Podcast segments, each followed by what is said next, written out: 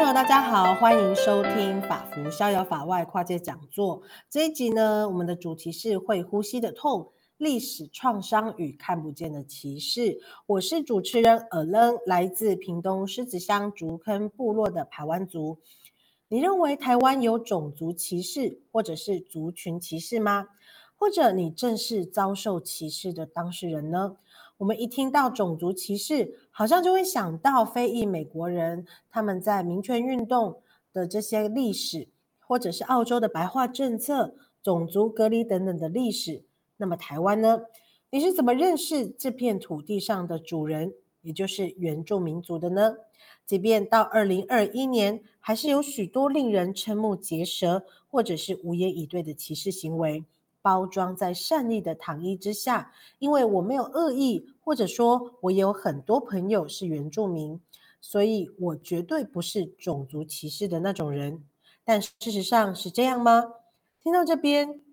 有些听众朋友可能会有一点不自在哈，担心说是不是又要来检讨我们这些非原住民了呢？拜托听到最后哦，因为我们想让大家知道的是，我们了解你没有恶意，不是坏人，但是如果你愿意和我们一起互相了解，我们一起成为更好的人。今天的来宾是目前在台大社工系担任助理教授的吉王 Della， 他是来自花莲的太鲁阁族人，同时呢也是我的好朋友。他毕业自美国西雅图华盛顿大学社会工作学院，是博士的学位。从大学以来呢，他就投入了族群正名，推动族群自治。吉王老师目前也是法服会原住民族司法保障委员会的委员之一。在吉王老师的研究里呢，他发现到就是原住民的过度饮酒啊、家庭暴力等等的行为，其实和历史创伤呢是息息相关的。我们必须透过教育，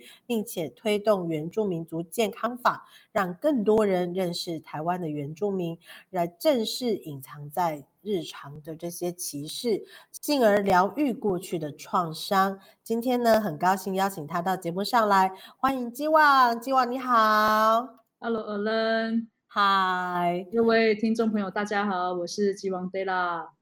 好的，欢迎吉王老师。其实吉王跟我算是2016年认识的嘛，就是我们在联合国原住民议题常设论坛，就是在纽约那时候认识。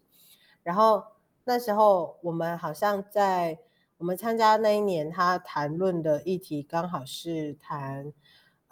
冲突跟解决之道，然后就是原住民的过去的冲突跟未来的怎么解决这件事情，然后刚好就跟吉王的研究非常有关系这样子。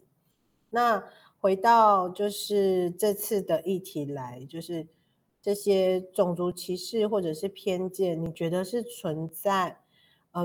或者说族群歧视好了，你觉得是存在台湾社会的吗？因为这个问题是一个很重要的问题啊，就是族群歧视、种族歧视这个议题，其实我想这几年来有很多的讨论啊。那台湾其实这几年来也很努力的在推一些人权相关的法案，甚至也努力的把国际的人权公约国内法化。然后在这个整个推动的过程中，我们也会感受得到，就是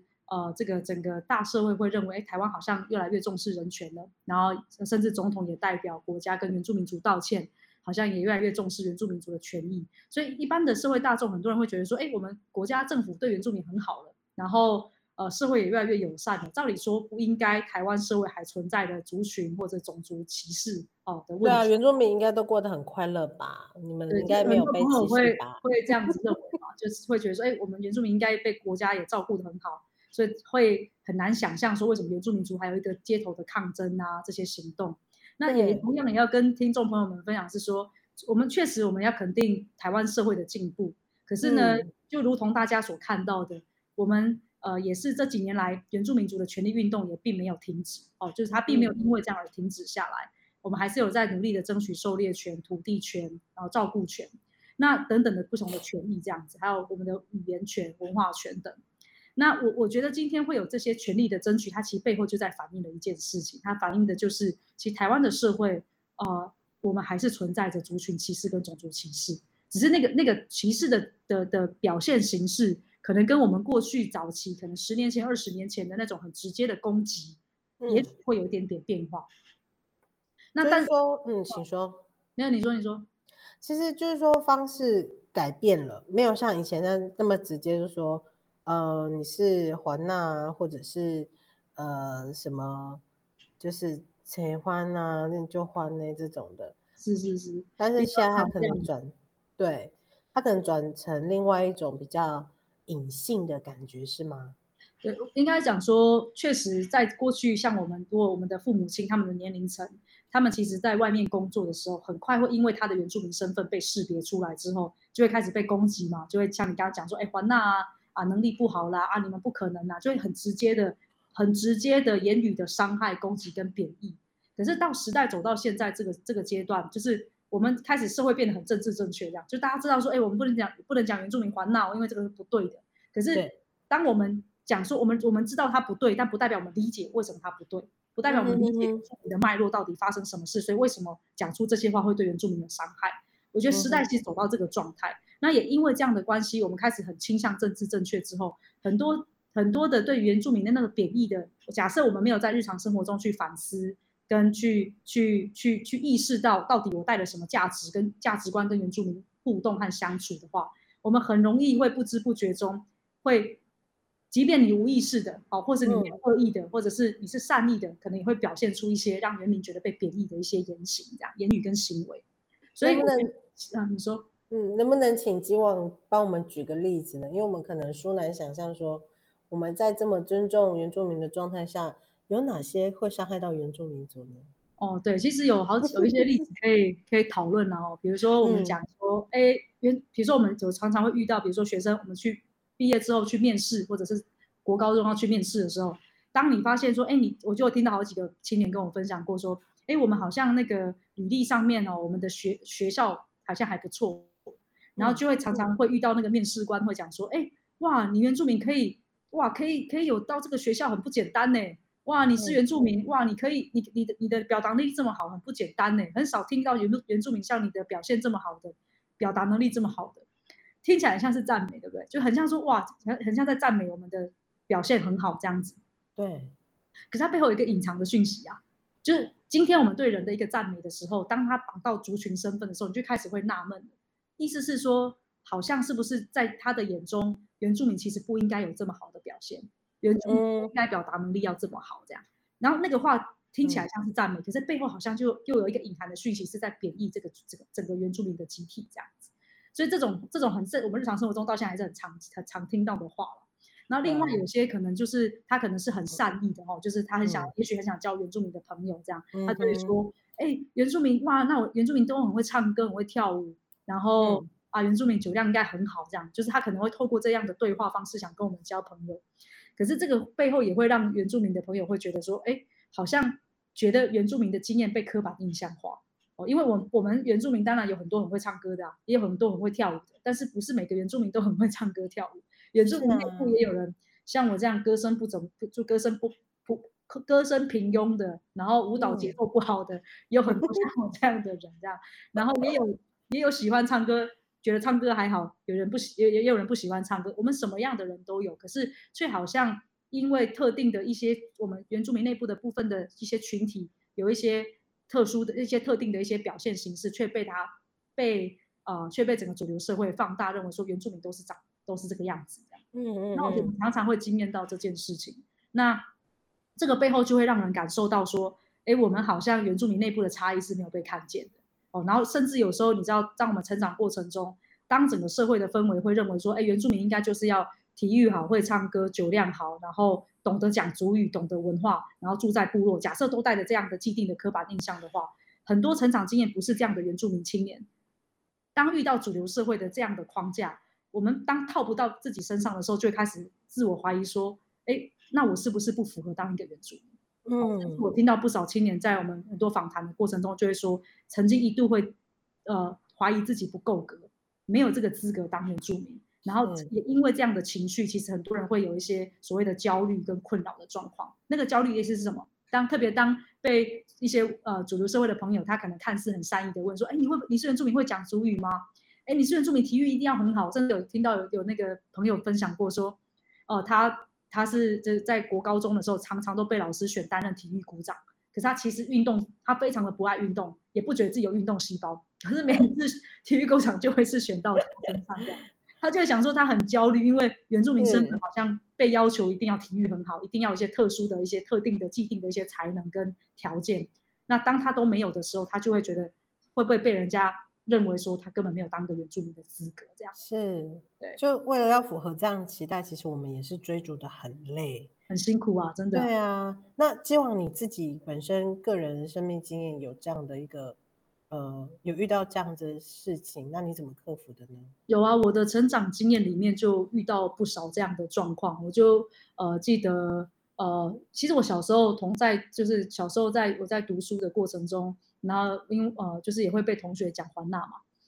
然后那个时候我还记得印象深刻哦，就是当他讲我环纳的时候，那时候我对这个词没有概念，我不知道它是一个在批评的一个词汇或者是一个贬义的词汇，然后我还把那个词拿回家跟我的家人说，哎，那个今天同学给我一个新绰号叫环纳这样，然后我一讲完之后，我爸妈脸色大变这样，他们想说怎么这个是怎么会这样称呼我们这样，然后。我觉得小时候其实一直会因为族群的议题会被人家拿出来挑战。那当然，因为像我的五官轮廓没有那么的深邃，因为我是在原汉家庭长大，爸爸是太鲁阁族德古，妈妈是花莲的闽南人，这样子，我是在这样的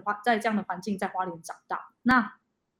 我不特别去讲我的族群身份，它不容易那么快识别。那通常什么同学会知道我的族群身份？被老师说。哎，老师会说，哎，某某某同学，比如讲我，哎，你要不要那个我们有那个族语演讲比赛，你要不要去参加？或者是某某同学啊，你这个考试会有加分什么什么，会在班上的公开场合跟讲出来，老师也不见得有恶意，可是讲出来之后，同学就会知道，就会被识别。又或者有的时候是爸爸来，我下课的时候爸爸来接我，然后来接我放学回去，然后同学就会说，哦，他看到爸爸就很明显，爸爸的五官比较深邃嘛，一看就可以识别出来。不是一般的非原民这样子，那所以同学就会因为这样开始会跟我笑闹啊，用他们觉得很好笑的方式，然后叫我还纳啦，就是开这些玩笑。那我觉得我还记得我在高中的时候，曾经有一个阶段，就是同学会故意在我面前说：“哎，你们原住民很喜欢你们原住民真的很爱喝酒。”我想说，为什么要对我说这个话？我压力很大，这样。而且他在班上全班人面前，他说：“你原住民真的很爱喝酒。”我就很生气，我就很不开心，说你为什么要这样讲？而且你看到的，你怎么可以马上说出这样的好像一个定论这样？他说：“因为我家开杂货店啊，我们每次来我们家买酒都是你们原住民，超级爱喝酒的这样，然后都不爱工作。”那个一直讲的时候，其实我知道我那时候高中的时候，那时候还很年轻嘛。然后血气方刚，我就直接在班上跟他冲起来，整个大吵起来这样子，哇，吵得非常凶。班上其他同学都很觉得有这么严重吗？为什么为了这个事情还可以我有那么强的情绪反应？这样就是同学们甚至那时候一度有些人觉得不能理解我的情绪从哪里来这样。然后我觉得这样的过程，其实我们也不断的在跟这个主流社会在互动嘛。然后我就发现说，哎，我这样吵好像，对很多人来说，好像在加深了某些对他们来说原住民是很不理性、很冲动、很野蛮的刻板印象。我其实那时候其实有这种感觉，所以后面在面对到这些话题的时候，我就会跟我自己说，要深呼吸，想方法去转换那个情境。所以我到我大学的时候，我讲真的，我到大学这个问题会来吗？我到大学，我从花莲来北部上，我花莲的学校毕业之后，我到台北的大学念书。我到北部念书的时候，同学看到我知道我是原住民的时候，因为我都会自我介绍我是太鲁阁族啊，因为那个时间点的我其实跟着我爸爸一直在参与族群的恢复证明运动这样，所以我其实对族群这件事我是有高度的认同，我就会讲我是太鲁阁族。然后同学一知道之后，第一句话说：“哎，你是原住民？哎，你有没有？哎，那你一定很会喝酒喽。”然后第二个就是：“哎，你是原住民有没有骑山猪上学？”我想说怎么样？可是你知道，我到我的学校，我们学校里面第一个没什么花莲人非常少。那我也是个外地生嘛，然后也没有什么原住民这样，班上也没什么原住民，所以他当下想说，我如果再用我高中的那种很情绪很澎湃的方式就是直接回击，那当然是一种方法，可是我也很怕交不到朋友这样子，所以我在那个时候我的做法就是开始跟我的同学们开玩笑，就会讲嘛，我说啊那个。我就会讲说啊，那个对啊，我那个酒量还可以啦，我就不知道怎么回他，就只好这样回。然后遇到山猪那一题的时候，我就会讲说啊，我不知道把我的猪停哪里这样。然后我的同学就啊，好像他们也觉得很尴尬，想说对哦，猪到底要停哪里？就会成哎、欸，他们以为是真的吗？荒谬的状态。没有，我觉得我看他们脸色都变了，觉得真的有这种事情。然后我们就是在一个很荒谬的状况，那个结束了那个对话。可是我觉得我那时候回想我自己会这样回，是因为就像我前面讲的，我也不知道我如果今天回的很激动，跟他说，哎、欸，你们真的没概念的，骑山猪，你难道不知道会出人命吗？对不对？如果用这样的方式的话、啊，我看他们可能会觉得说，你好严肃，你好难靠近这样，或者是觉得、哦、我就很担心会不会再发生像以前在高中的那种经验，所以我就想说用一个比较诙谐的方式回应他们。可是我在回他们的这句话的回之前，其实我有很多的情绪劳动，就像我刚刚讲，我听到的时候，我觉得天哪，怎么又来这种？我怎么一直逃不掉跟酒有关、跟猪这种话题，就觉得很不舒服。可是这些话听到身体里面之后，我还要消化一下，跟我自己说没关系，冷静、冷静、冷静，我要再把它转换，用一个比较诙谐幽默的方式把它转出来，这样。而且那个其实在我的日常生活中，我觉得是很常经验到的情绪劳动。然后酒的议题，我觉得对我来说影响也很非常的多，是因为我在大学阶段，同学很常对我就是说，看到我要跟我交朋友，都说哎，你们原住民酒量很好，哎，我们有机会一起喝一杯啊？他是要跟你交朋友的讯息，然后可是你会觉得说，天哪，我就不爱喝酒，然后我酒量又不好，然后可是听久了好像就会被人家觉得，听久了好像我就会内化说，哦，对，原住民要很会喝酒才可以被当做一个原住民看待。甚至那时候我们在大学的时候，原住民的一些学生的一些聚会的团体，我们好像也无形中内化了主流社会给我们的这样的价值，就说哎，原住民就要会喝酒才等于是原住民。所以我们自己有时候聚会的时候也会说，哎、欸，原住民我们要自己要会喝啊，然后我们就会互相灌酒这样。那我而且还要喝米酒，大学的时候不知道为什么，对，什么三合一啦，什么各式各样的，对，还要套啊。然后所以在那个过程中，我就有一段时间我非常认真的练习怎么喝酒，因为好像我也内化了那个观点，说，哎、欸，原住民要很会喝，可是我酒量这么差。我好像不够格当一个原住民，我开始有很多的自我怀疑跟纳闷，包含族群认同的议题，这样就是我是不是不够格当一个太鲁阁族这样。然后同时间在那个过程中，其实我要讲族群歧视的议题，它不见得只有发生在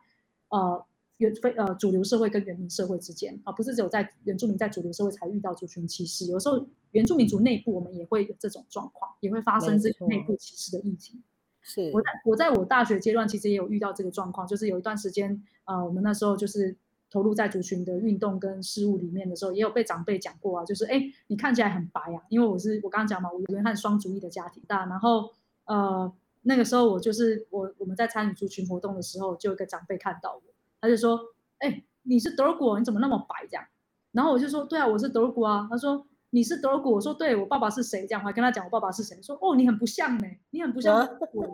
我说我怎么会不像呢？我说我心里很德国啊，我还这样跟他讲。他说、哦、这种的很伤很烦呢、欸，到底要长怎样？真的，他就跟我说，他就说那你把心挖出来给我看这样。哦，那我超难过的，我那时候超级难过。我懂这种超级打击的，因为我也是原汉，就是对，然后可是。我先讲哦，因为德鲁固本来就肤色没有比较黑吧，那位长辈本身也是德鲁固的吗？对，那也是德鲁固的长辈，对。那更痛，因为我曾经被我的舅妈讲说啊，你就是白浪啊，你就是白浪、啊，你爸爸是白浪这样，就点台语歌给他唱了。我说没有、哦，我也是那个王家的这样，我也是嘎桑伊兰的，然后嘎桑伊兰是家名这样，然后那个。舅妈就是就整个就就是没有，她就安静这样子无言。可是这个会对于我们的认同会造成很大的伤害。回去就是大哭哎、欸，跟我妈讲说，我不知道你那时候怎么样去处理这个就是情绪。我就说，哎、欸，我也是有王家，就是有改章音认的血的，那要不要把血那一半抽掉吗？还是要把白浪那一半的血抽掉？我要多纯，我才是原住民这样子，所以就是那个内部的歧视，真的是很自己人伤自己人很，还蛮痛的。是啊，那个过程确实是。我觉得我就是在那个阶段，就是我在我求学的这些过程中，因为同时会面对到来自主流社会的嘛，哦，然后也会面对到来自族群内部的这种好像两边里外，觉得哎，你好像都不太原住民的那个感受这样。那我因为这样的关系，我才说嘛，我就很认真的学怎么喝酒啊，因为我很想要感觉自己需要，好像我需要很努力的哦，去证明自己可以是一个合格的德骨这样子。然后我那个时候就除了就回应你刚刚讲的嘛，就我到底怎么处理，就是我很努力的想尽办法，然后很努力的参与族群的活动跟事务。所以我大学阶段有参加我们太鲁阁族学生青年会，其实一直到现在都还参与在其中，是就非常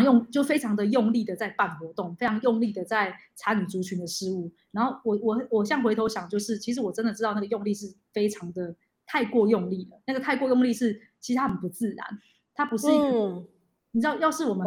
日常生活中是一个很自然的生活状态，你不用那么用力，你不会强调，对，你不需要特别做那么多。我还记得我那种大学阶段，我大概2/3的时间都在做德鲁阁的事务，就泰鲁阁学生青年会的活动这样。我1/3才是我的学校跟学校其他以外的其他事情这样。然后，所以你就会发现说，哎，好像其实蛮不自然的那种生活的样子。那这个都是我当时在面对到这些内外的这些身份上的这些挑战的这种经验。所以你看，那个挑战不是只有来自所谓的直接的歧视的言语攻击啊，它其实很多时候也是来自一个我们刚刚讲的这个微歧视的一个，就是好像没有恶意要伤害你，甚至有些是可能还在没有恶意或者是甚至善意的想要跟你交朋友的时候，都会让你无形中好像感觉好像是不是我不符合你们口中的这些形象的时候，我不符合当一个原住民或者一个太鲁阁族的一个资格这样子。也就是说，其实讲到微歧视，这个微不是代表说这个歧视是不重要或者是不会伤害，因为你看它对我们的伤害其实还是很深的哦。你即便是一个善意，或者是你是好意，要去称赞，可是变成对我们来讲说，它会变成是很有点难堪，有点尴尬，甚至会受伤的状况。对，我想说也在这边跟听众朋友们做个说明哦，就是很多人在听到微歧视的时候会认为说，哎，微是很微小的意思。那其实我觉得微歧视也许可以换一个词叫隐歧视啊，隐藏的隐。然后我为什么这样说呢？是因为其实微歧视它就是歧视，微歧视就是歧视。可是为什么要特别把这个词拉出来做一个讨论的用意？是因为其实我们过去对歧视的印象就是强调的是那种好像很直接的恶意的攻击的行为。那可是我们却忽略到那种刚刚前面讲，我们在日常生活中很多时候是别人好像是没有意识、没有恶意要伤害，甚至是善意的、无意识的这些言语跟行为，事实上都构成歧视。但是我们在日常生活中太理所当然而没有发觉到它的存在，所以才会特别要拉一个微歧视出来，要讲这些讲刚刚讲的这个脉络，希望能够让更多的朋友去意识到说，我们很多时候以为没有恶意要伤害的，就是甚至是善意的这些言语跟行为，其实都构成了歧视，都构成了对原住民族来说的伤害这样子。而这个我也绝对不是量词，也不是微小，他讲的是那个隐而未见的，隐藏在日常生活中无所不在的理所当然的那个歧视这样子。而且针对就是以前我记得大学以前我们的社课都会去讨论各式各样的议题嘛，那包含歧视啊、加分啊，然后甚至是药物滥用、酗酒，应该是说物质滥用嘛，就是这些。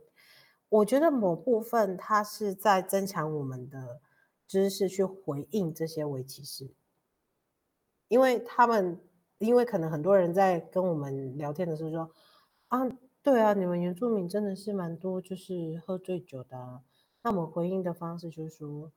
那时候其实很短的回应就只是说，可是为什么新闻都只会报那个原住民醉倒在马路边啊？你们白浪也就是非原民，白浪也很多去酒店喝酒的啊，然后打架的啊，这些都不会上新闻是为什么？然后只是你们没有看到而已。然后原住民的身份被标签化，可是当然还有更多内部的，就是背后的意义啦。而且这也是为什么我觉得要去聊，就是殖民历史跟这个后续的历史创伤的疗愈这件事情。我觉得，希望我们在回应的时候，你会跟这些人讲说我们原住民到底要的是什么？因为很多人就会说，好，那你跟我说，我了解了，你会不舒服，你会觉得怎么样？那你要我怎么样嘛？对，所以我们要他们怎么样呢？刚刚Ellen有讲到那个殖民历史这一块，我觉得我想要再跟听众朋友们多分享啊，就是说，当谈到歧视的时候，其实对原民来说，它会勾起历史创伤。那我想强调这件事，就当我们原住民族经验到歧视的时候，特别是在人际互动间或者是制度面的歧视的时候，其实会勾起我们的历史创伤，那个历史殖民造成的那个创伤。怎么说呢？我先举个例子，想说看看能不能帮助听众朋友们更多的理解这样子。我们以那个族语这件事来说，很多时候就是当我们原住民朋友 被问到说，哎，你是原住民，那你一定会讲族语咯，那你可不可以讲几句族语来给我们听听看？他可能其实是出于一个好奇，出于一个想认识，出于一个很善意的想要学习的心态，然后讲出了这些话。可是为什么这个话对原住民朋友来说会很复杂的情绪？是因为甚至是而且甚至可能是 会不开心的，会难过的。这些复杂情绪有一个背后很重要的原因，是因为当我们讲到族语的议题的时候，当多数的现在当代的年轻人，其实我们的族语是不见得有机会能够在家里面学习得到，那可能是要透过在学校的环境，或者后天我们自己去上族语课，再去加强，才有机会可以把族语慢慢把它能够让它学习起来，让它可以更流利这样子。那可是当我们在跟朋友们在回应说，哎，我不太会讲族语的时候，我们通常会经验到问我们会不会说族语的人的回应会是说，哎，你是原住民怎么不会讲族语？你不会讲族语，你怎么可以说你是原住民？甚至开始就会否定你的身份，所以认为要讲族语才会等于是原住民，把它画上等号。就像我们刚刚前面讲那刻板印象。然后呢，接着我们就像我刚刚讲，我们回应说，对，我没有办法讲族语，是因为我的家里面，我小时候成长过程中，我们没有机会学到族语，没有被教族语。接着被指责的对象就会是我们的家长。你的爸爸妈妈怎么没有教你族语啊？那个真的他们这样不应该耶，他们没有教族语。很多我们的原住民很多家长就被指责说，文化传承跟讲族语这个工作这么重要的工作，怎么这些家长没有扮演起这个角色？可是大家忽略了一个很重要的事情，我们有没有问过这些家长为什么他们不教？他们很了解文化，而且都很会讲族语的人，他们为什么没教？我们有没有机会问过他们？在指责他们前面问过他们发生什么事？那在我记得我们在我跟我们自己组里面在做的那个历史创伤的这个田野的这个调查的过程中，其实我就听到真的很多的我们的原住民的长辈，自己德鲁古的长辈讲，很多长辈都很想教孩子文化，教他们怎么打猎，教他们讲族语，教他们更认识我们的历史。可是你知道他们的心情很复杂，心情中很复杂，他会觉得说，我到底要不要教？我教的话，他如果很会讲族语，他会不会遇到跟我一样，因为我讲族语有口音而被歧视的经验？我们的长辈很多在他们的成长阶段，因为早期的台湾社会，我们都知道嘛，有一个同化政策叫做就是禁说母语的政策，就是所谓的早期会被讲不能说方言的禁说母语的政策。那他们就被要求要在学校环境里面一定要讲所谓的华语，不然会面临到被体罚啦、挂牌子啦、下跪啦、道歉等等等各式各样的这种的不友善的对待。那我们的长辈们也不得不在这样的环境下面，政策的要求下去学习讲华语。那大家要知道一件事，说当我们学的第一个语言，你成长的第一个语言，通常你是最流利的。那开始你在成长过程中学的第二个语言、第三个语言，可能讲话就会有口音。那这些长辈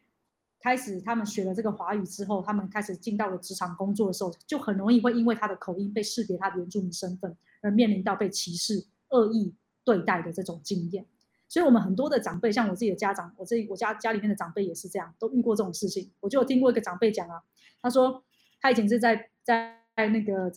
都会区在从事清洁工的工作，然后他就跟我说，我每次玻璃都是擦的最干净的那个，擦到那个连鸟都会去撞到玻璃，可是永远我都会被讲，都会每次在开会的时候，我永远都是那个被讲说我做的不够好、不够干净的那个。为什么？他的认知就是这件事跟他的口音跟他的身份是有关系的，这样。所以我们这也是为什么那么多的原住民家长，他们其实特别是我们上一个世代，非常多的人他在职场的环境中，或者在都会地区，会尽可能的隐藏他的原民性，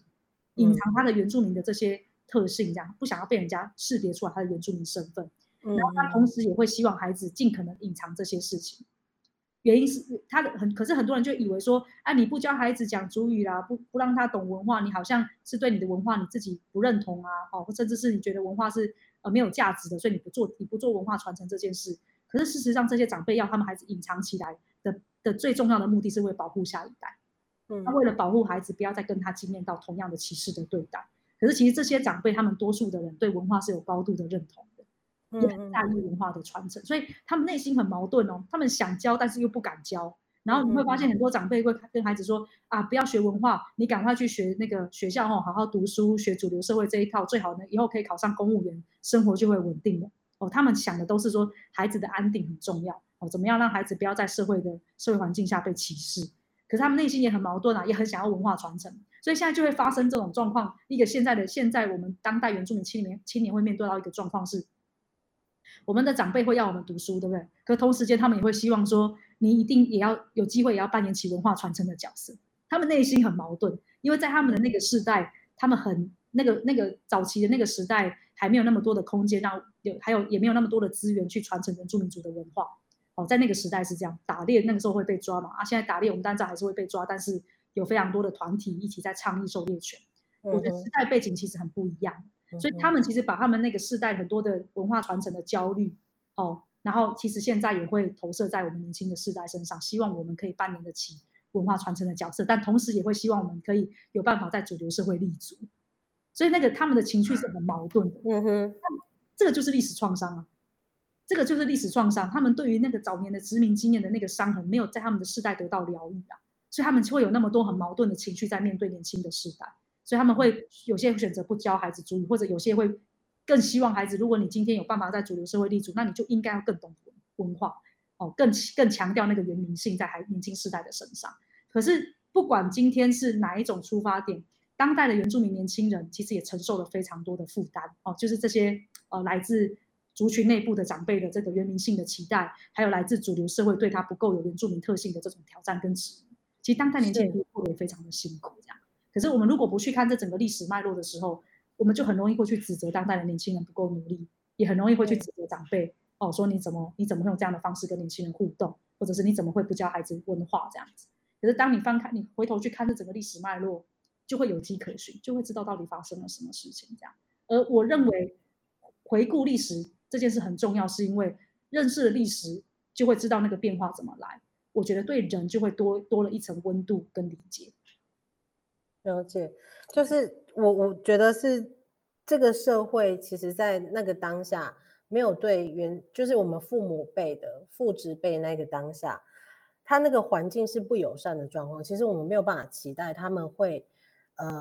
会主动的愿意去教小朋友文化的东西。为什么？因为就像我妈妈她是原住民嘛，然后她在我爸爸这边的这个家庭里面，他是被贬低的，然后他是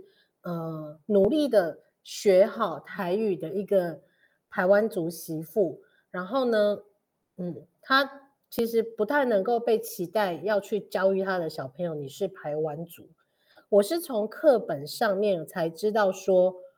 哦，原来我是台湾族，因为我们课本有讲什么牡丹社事件。然后有讲这个狮子乡也有原住民，这些乡土或者是我们那时候台湾的一些乡土教育的时候，那我才去问我妈妈说，哎，妈妈，所以我们是排湾族吗？但是那时候我是很好奇，因为我觉得排湾族好酷。然后我妈妈就说，那时候我才确认我是原住民。我只知道我妈妈那边的人讲的话跟我爸爸那边的人讲的话不一样，就这样而已。那我妈妈在努力的在习惯我爸爸这边的生活的时候，她的东西就是她的文化是没有被尊重或者是没有被认可的，那自然我觉得她一定也会觉得没有那个自信去展现她的所谓的原民性这件事情，所以一直被压抑着。所以真的是可以很能理解，就是为什么父母那一辈没有办法好好的跟我们分享。那到现在其实我们在追寻自己的文化的时候，那个我跟父母之间的那个距离，就是他觉得学这个也没有用，然后你怎么会问这么多，很烦。就是到后面他会慢慢的开始主动会跟你讲，就是他所知道的这个原住民的就是内部的文化等等，它是需要很长的时间去对话。对，那我记得基网那时候做田调好像有这样子的，就是世代对话啊、疗愈的这样子一个例子，对不对？可以跟我们分享一下。对啊，其实我就像Ellen讲，其实我们在跟长辈互动的过程中哦，它其实是慢慢的一个过程，就是对长辈来说，他们其实就是受到，我们其实也是啦，就受到这个所谓的主流的汉文化的这个殖民的这个整个同化的这个历程。那在早期他们的生命经验里面是很难让他们不管在学校或者在社会上来主张原住民的主体性。那我们这个时代是因为本土化的推动，2000年之后，对不对？本土化的整个教育政策的改变之后，现在我们讲原住民族的议题好像变成社会大众会觉得很棒的一件事，因为它某种程度也强调了台湾的一些在地的本土性这样子。所以我觉得真的不能跨时空去批评过去的那个父母对方，对啊，这是对他们不公平的，真的很不公平的。因为真的回头想，要是我们身处在他们的处境的话，搞不好我们也会做一样的事情啊。是啊，对啊，所以真的是没有办法这样子讲。那我就会看到说，确实，我就会在我们自己的田野里面，有时候就会就是在那个历史创伤这些部落的合作的调查里面，就有注意到，其实蛮多的年轻人很努力的想要跟自己的长辈连接。然后你知道就会出现一个状况，是很想跟长辈学文化，然后就他的我就有一个青年，他的爸爸是一个很厉害的猎人，然后呢他爸爸就是那个从小像我刚刚讲，就会希望孩子能够读书哦，然后孩子跟他说想要去跟他去山上，他会比较拒绝这样子。然后这个爸爸跟孩子之间关系早期就是比较疏离啦，哦，比较疏离这样子，因为爸爸会有一些像我们刚刚刻板印象认为的那个饮酒的这些行为这样，所以跟孩子之间一直保持一个距离。所以那个年轻人其实在成长过程中常会觉得说，哎，好像跟爸爸关系，他很想靠近他，可是好像关系又不亲这样子。然后爸爸对他的期待就是读考大学哦，然后所以他就因为他很想要跟爸爸靠近，所以他也很努力的去考大学。可是他进到大学之后，他开始去像你一样，就开始就像你说的会去接触文化的事情这样子。然后他说很好笑，他说我学德国文化反而是跟别人学，是到大学后才学德国文化。回到家里面的时候，回到部落的时候，又会看到爸爸其实会教其他的年轻人怎么打猎，可是爸爸就是不教他这样，他就很矛盾，说到底发生什么事？你是有多讨厌我到不想教我这样子？然后后面一直到有一天，他说他听到隔壁的叔叔哦，就是他爸爸常会跟那个叔叔聊天，有时候会小酌啊聊天这样子。他有一天隔壁的叔叔跟他聊天，聊到说。他才知道说，原来他爸爸有一天喝酒醉的时候，跟那个叔叔讲到说，他觉得自己很没有价值，爸爸觉得自己很没价值。他爸爸是很厉害的猎人哦，爸爸说我会的只有山上的事情，我不要我孩子跟我一样被人家瞧不起，所以他说我不能教他，我教了他之后，我很怕他会变得跟我一样被人家瞧不起，所以他最好就是去考试当公务员，有稳定的生活，才不会面临跟他一样的状况。然后你知道那个年轻人说什么？那年轻人就讲说，他其实很难过听到这个话，因为他觉得说，他一路成长过程中，他发现他说他是斗谷，可是他对斗谷的很多的生活的这些我们的这些文化关系，他其实很陌生。即便他爸爸带大的，他说他还是很陌生这样。他就觉得说，我很空，作为一个斗谷，常被人家问斗谷的文化、斗谷的族语、斗谷的任何事情，他觉得自己好像很多都不会，觉得自己很空，然后很不踏实这样。然后他说我很想要学文化，他说学文化他想要了解自己的族群之外，也想更多对自我的探索。他还讲一个重点，他说我很想靠近我爸爸，我很想透过这个过程更靠近我爸爸。他说所以现在他回到家，因为爸爸的状况是日常生活压力很大，所以他透过饮酒会来舒压。所以他说回到家之后，他说我作为一个年轻人，我们现在资讯那么普及，我哪里不知道喝酒喝多会伤害身体？他说我很清楚啊，可是回到家里面的时候他会喝，因为他觉得喝酒现在变成是他跟爸爸连接的方式。其实很沉重的一个事情，就是你会发现说，那我们回头认真想哦，这样想一想，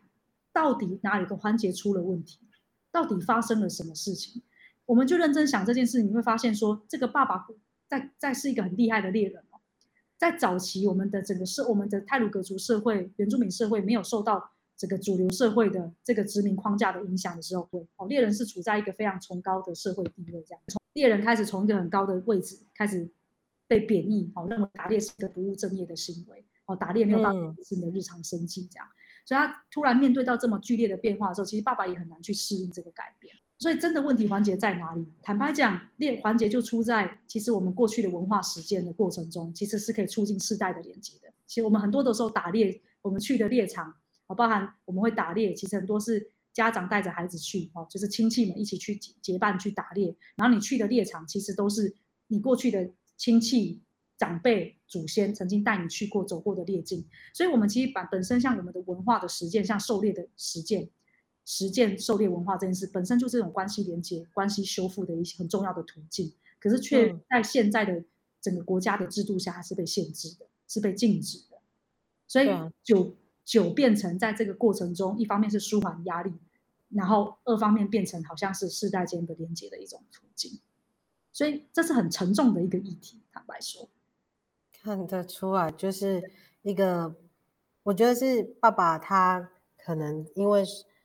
他最擅长的是狩猎，然后呢，但是这件事情好像又被国家法制认为是一个负面污名化的一个标签，然后让他也不舍不得他的孩子要跟他一样有这些压力这样子。那最后是透过酒的方式，真的是蛮沉重，因为就是酒毕竟也是会伤身嘛。喝多了我不知道会啦，就是我也想讲说，酒本身其实喝酒本身不应该说它等于是一个负面的一个健康伤害，可是我喝多了它是会伤身，但一般饮酒其实是小酌是还好，小酌可以小酌怡情。我这边想要强调就是说，其实我们刚刚在讲历史创伤跟歧视跟微歧视，它其实很有关联性的哦，就是你看这个年轻人的成长过程中。他开始会被外面的社会去挑战嘛？哎，你是太鲁阁族，那你懂德国的文化吗？不管是善意恶意的问，他都会被挑战。那当他说他不会的时候，别人也会去说：啊，那你凭什么说你是原住民？凭什么说你是太鲁阁族？那他又很想要连接爸爸，然后又很想要连接文化，可是又受到这个国家法制的限制，爸爸不愿意教是为了保护。所以很多东西交叠在一起，其实你就会发现，歧视跟历史创伤它是互相在堆叠的。那个都是我们日常生活中的压力。那我觉得讲到这里的关键是什么？为什么要谈歧视？为什么要那么重视歧视跟微歧视？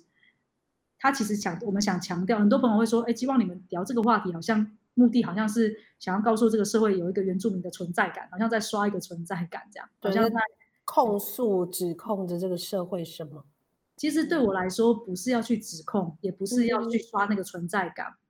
也不是要去争取什么表象的权利。对我来说，我觉得最根本的一个问题是要活下去。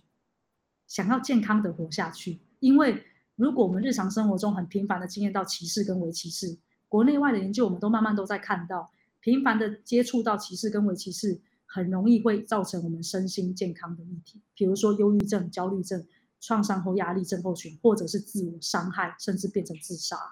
所以这些都是很关键的这个身心健康的议题。我们谈歧视的用意不是要，就像有人说，我们不是说要去控诉社会要怎么样哦，不是要讲这个事情。重点这个当然是要去讨论的事，可是更重要的重点是希望大家知道，我们其实想要健康活下去，可是因为在现在的状态下，如果当社会对于原住民族的议题、对原住民族的经验，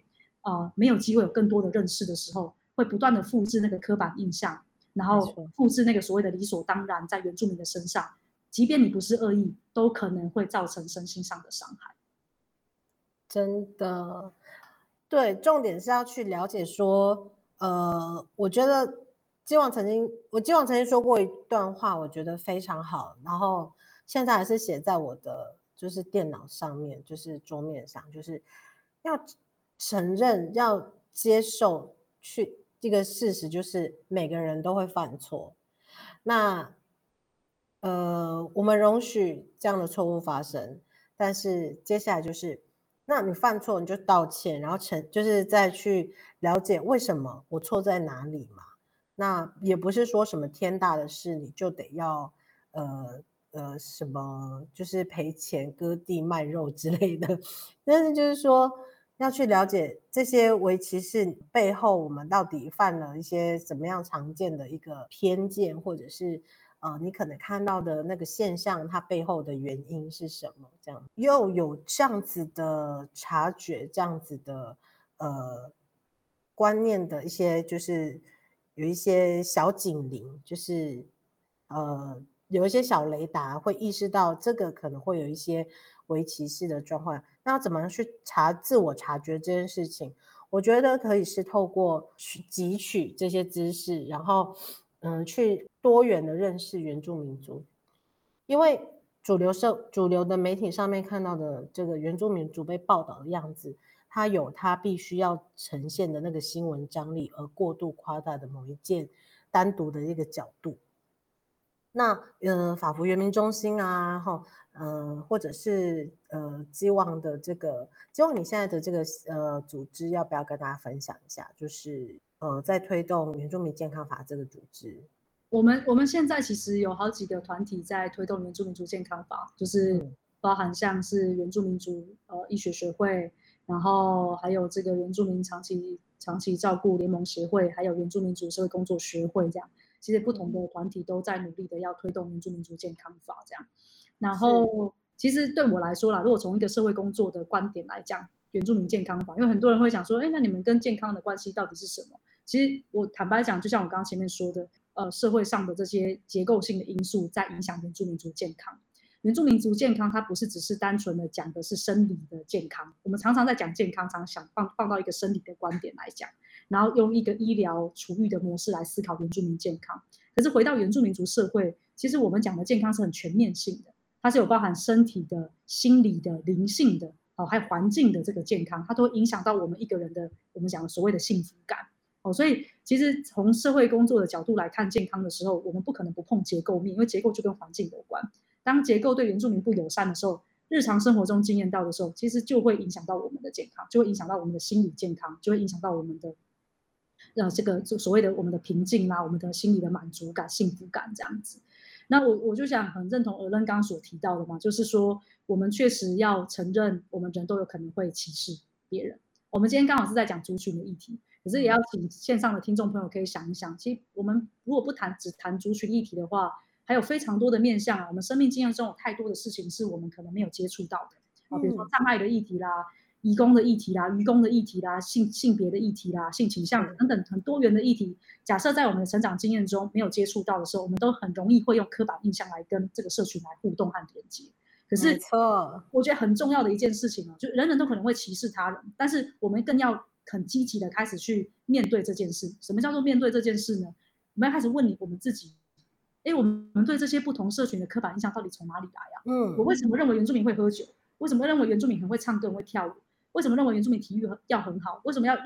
从什么时候开始，我以为原住民要讲话要得啦的结尾这样？就是我觉得这些都要开始勇于的去自我挑战跟怀疑。然后，当然，我觉得可以从日常生活中做起嘛。就是那个自我觉察，可以觉察什么呢？你甚至可以从你日常生活中的地名、路名开始觉察起。比如我是太鲁阁族，对，然后我的部落就在太鲁阁国家公园的旁边。其实太鲁阁国家公园过去是我们的祖先的生活的范围。那可是国家公园里面有为什么太鲁阁国家公园要叫太鲁阁？那为什么里面的地名要叫部落湾？为什么要叫天祥？这名称到底跟当地的关系是什么？我觉得从日常生活就可以去觉察、去挑战它。那包含为什么全台湾有这么多的道路的路名可能都叫比如说像中华路啦、中正路啦、中山路啦，就是它到底是背后为什么会有这样的形塑的过程？当你认真去探究它，你会发现它可能跟某些特定的价值跟意识形态是有关系的。我认为那个觉察就非常的重要。我们有没有看到我们今天是带着怎么样的价值来跟我们不熟悉的社群互动？可是当你一旦意识到你带的是这些价值的时候，你就会知道说，我们有很深刻的反省嘛，我们不应该带着特定的价值强压在其他社群的身上。那我到底该怎么做呢？我觉得很重要的一步，当你意识到这件事发生的时候，更重要的一步是你我们要开始可以一起来谦卑的学习其他社群的经验。所以我认为觉察后那个谦卑的学习非常的重要，学习不同社群的经验，它的成长，它的生命脉络，就会帮助我们有机会走出我们的舒适圈，认识台湾更多元的样貌，这样子。是。没错，好想在这里结尾，但是基旺说的真的是非常的就是让大家可以好好的思考啦。就我刚才要说的是，其实我们就是这些组织、这些单位，那也不断的在创造这些对话的空间，让大家有机会呢可以自我察觉有的这些知识的跟跟本钱，然后以及就是有一些对话的机会，让你真正的可以认识到这片就是土地上的原住民族，而不是从课本上就是泛黄的历史课本啊、历史文本，还有电视上看到，这样是亲身去交流的。那今天真的非常感谢基王跟我们分享这么多。那如果说你对这个议题有什么想法的，也欢迎呢可以来我们的就是 IG 或粉丝专页呢，可以私讯或者是跟我们跟我们留言。再次感谢基王来到我们这个节目上。那对于过去的历史被疗愈、被体认、被肯认，然后之后我们才有可能一起迈向更好一起共好的未来。好的，谢谢各位听众朋友，今天就到这边，谢谢大家，谢谢基王，谢谢阿伦，谢谢线上的听众朋友，拜拜，拜拜。